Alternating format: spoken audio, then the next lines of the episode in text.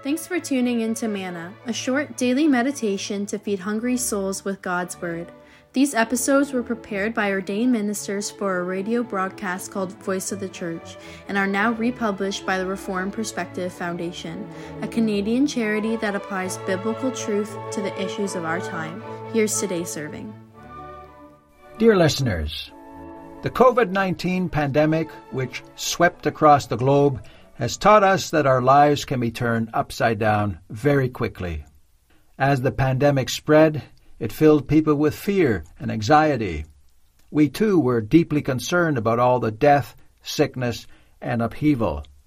It caused me to reflect on Psalm 31, 14 through 16, where David says, But I trust in you, O Lord. I say, You are my God. My times are in your hand. Rescue me from the hand of my enemies and from my persecutors.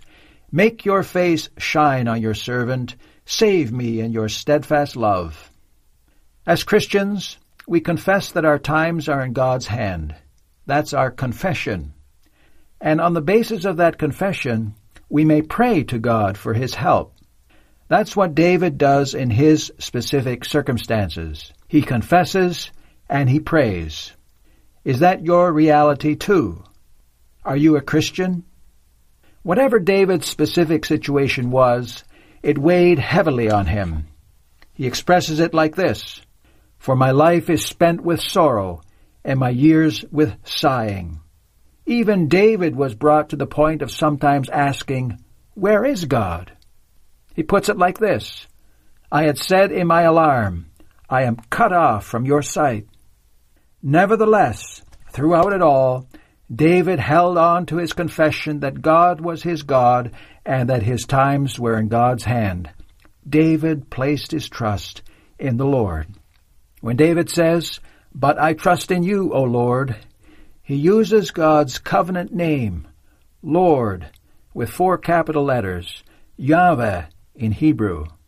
This is the name of God which points to God's constant faithfulness toward his people. It's the name which means I am who I am, and thereby indicates that God is the unchanging God who is true to his promise of being near to his people who look to him in faith and obedience. And David says, I say, You are my God. David not only tells the Lord this, but David is also telling himself this as if to reassure himself in difficult circumstances. David can say this because God himself first said to his people that he would be their God. Listen to what God said to Abraham in Genesis 17, verse 7. And I will establish my covenant between me and you and your offspring after you throughout their generations for an everlasting covenant, to be God to you and to your offspring after you. David is echoing that when he says, You are my God.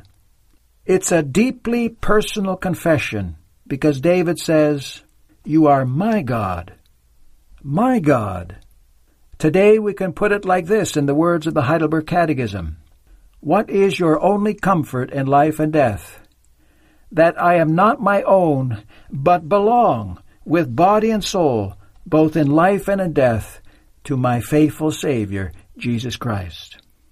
Then David goes on to say, My times are in your hand. David is referring to the seasons of life, that is, good days and bad, health and sickness, riches and poverty. Presently, we are dealing with the fallout of COVID 19. It's a very difficult season of life. Many have died worldwide as a result of the coronavirus, and many more have been infected. People were told to stay home. Many were laid off. Others lost their job. Stores were closed. Businesses struggled or collapsed. The stock markets plunged. Students could not attend in person classes. And some hospitals in North America and throughout the world were overwhelmed. The lives of billions of people throughout the world were turned upside down. David refers to the hand of God. David does not speak abstractly by saying that God controls our times, but David speaks graphically by using the image of God's hand. We can relate to this imagery. a hand holds and guides. That's a very comforting thought. If there's something very precious to you, you hold it in your hand very carefully. If you are a Christian, you may be assured that God's hand is the loving hand of the God who is your Father through Jesus Christ your Savior. You are very precious to God, and He holds your life in His hand very carefully. This awareness gave David confidence as he faced the challenges of his circumstances. It is also intended to give us that same confidence. We can be patient in adversity and with a view to the future, we can have firm confidence in our faithful God and Father that nothing will separate us from His love. The Lord Jesus Christ quoted from Psalm 31 when He was on the cross as the Savior from sin, death, and all the brokenness of life. Our Savior went through so much on the cross and quoted what David said in Psalm 31 verse 5. Into your hand I commit my spirit. While on the cross, our Savior spoke of God's hand. It was the last of Christ's seven sayings on the cross before he breathed his last. These are words of trust and committal. May we Christians have that same trust and commit our lives into the hand of our Heavenly Father in all circumstances. Notice that David made the confession about his times being in God's hand while he was in the middle of very adverse circumstances. It's easy to say this when life is rosy, but it's especially important to say this when in adverse circumstances.